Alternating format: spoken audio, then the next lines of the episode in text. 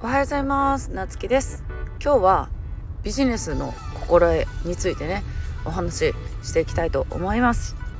もうね12月ですよね。本当あともうね残り1ヶ月もないっていう状況でね、なんか今年も本当早かったなと思います。で先日私ね以前勤めてたお店にね遊びに行かせてもらったんですね。そうでそこはね接待をするような場なんですけど、地方とはいえそう一応クラブと言われるね、その地元ではやっぱりちょっと高級感のあるクラブで勤めていたんですね。そうでそこに久しぶりに行って、なんかお手洗いに女性のお客さんは少ないので女子のお手洗い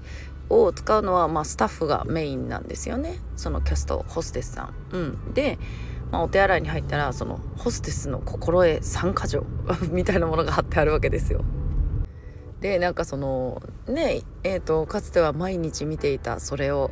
ねまたまじまじとこう見ながらね、なんか懐かしいななんて思いながら、で3つあって、でそれってねホステスさんだけじゃなくて、全ての仕事に共通することだなっていうのは思っていて、で私がね一番そのお店で学んだというか意識するようになったのは、その3番に書いてあるお客様がホステスと過ごす時間に料金を払っていただいていることを忘れるなっていうね、これなんです。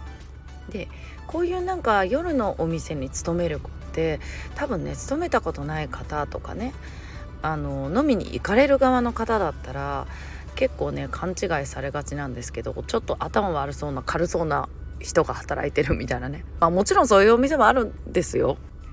そうでもなんかその私がそこにね勤めていたお店は特に本当にお客様のほとんどが接待、もう9割ぐらいの方が接待で使われるような感じなんですよ。なのでお客様が自分のお客様をもてなす場ですよね。だから私たちはそれをね気持ちよく過ごしていただけるために、最大限そこをサポートする、席回すとかね、そのお客様のお客様がね楽しい時間を過ごせているだろうかとかね、周りの気遣いちゃんとできているだろうかとかね、そういうところを見ていくんですよね。でやっぱり通常っていうかね、他の一般的なお店よりもやっぱりその1時間でいただく金額っていうのはやっぱり高額なので、それだけのおもてなしをねしないとその価値がないじゃないですか。でもやっぱりその勤めてる女の子って本当にね特に未経験で入ってきたらそういうことも全然わからないし、全然違うタイプのお店に勤めてる子だったらやっぱりそういうのを意識して働くことってきっとなかったと思うんですよね。そうでもなんかそのお店ではそういうことを教えていて、で私結構ね経営自分がねそこを辞めて、自分の会社をねお店を任された後に自分のね会社を経営し始めたんですけど、それでもねやっぱりここのお店でそういうね結構な有名な方たちとかねすごい方々も来られるんで、ここでねなんかいろいろそういうのを見てきたとか、そういう経営に関わるようなお話を聞けることもあったし、なんかそれがすごい貴重な体験だなって思って、私は結構な長年っていうかね10年はいないけど勤めてたんですよね。そうでやっぱり、半分以上の子がやっぱり気がつかない、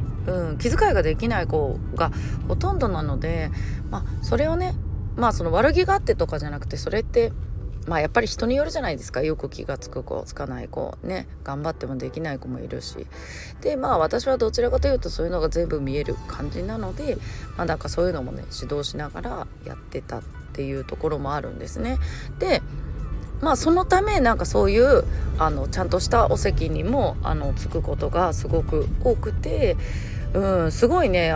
貴重な経験をさせていただいてるなっていうのはなんかめちゃくちゃ感じていましたね。そうもうだって普段だったら絶対お会いね関わることができないような大企業のねまあその社長さんがね本社から来られることもあれば、支店長さんねクラスの方とお話しさせていただくこともありっていう感じで、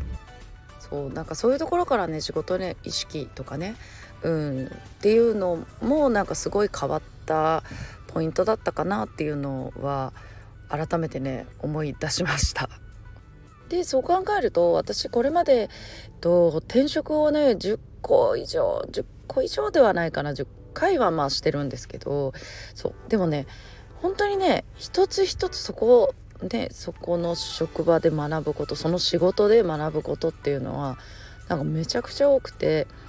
もう本当になんか今こうやって自分の会社のねこうなんていうんだろうな、経理とかその数字の部分見れるのもやっぱりなんかたまたまなんか事務員として勤め出して、なんかたまたま経理をやることになって、しかも簿記の資格を持ってないのにそれもたまたま簿記の勉強をしてた経験があってとか、そうね自分がパソコンもう全然そういうの関係ない世界にいたのに、ちょっとパソコン学ぼうと思って学校に行ってパソコン学んでたところからまあそういうお声がかかったりとかしたわけですよね。そうだからなんかこう仕事しながらとかもそうだし、なんか本当にねなんかそうやっていろんなことを学んできたなっていうのがもうね改めてなんか思い出しましたね。仕事しながらお金いただきながら学べるって本当にねありがたい環境だと思うんですよ。でそれってね自分の意識一つだと私は思っていて、自分が毎日もうなんかつまんないなこの仕事って思いながら勤めてるのか、じゃあこういう発見があったよとかさ、私今はちょっと経理から離れて、普通のっていうか一般的なね事務職なんですけど、それでもめちゃくちゃいい環境になって私はね本当に感謝している、けどもだからその毎日同じことをほとんどね似たような感じのルーティンだけども、そこに学びはなくてもなんだろうな仕事をいかに効率的に回すかっていうのは私常に考えてるんで、いかに早く終わらせていかに自分の時間を確保するかっていうことをね常に考えてて、今はね結構本当マックスぐらいまで会社の業務のね時間っていうのはなんかすごい削減してるけど、あんまりね会社側にとってはよろしくない、よろしくないってこともないか、でもその効率的に自分のために時間を作っております。そうなので仕事が面白い面白くないとかじゃなくてね、もう今の会社には今の状況だったらね本当にめっちゃ感謝してるそうなんかそういう気持ちも生まれてくるんだななんて思いながらね、そうちょっと話がそれてしまいましたが、そう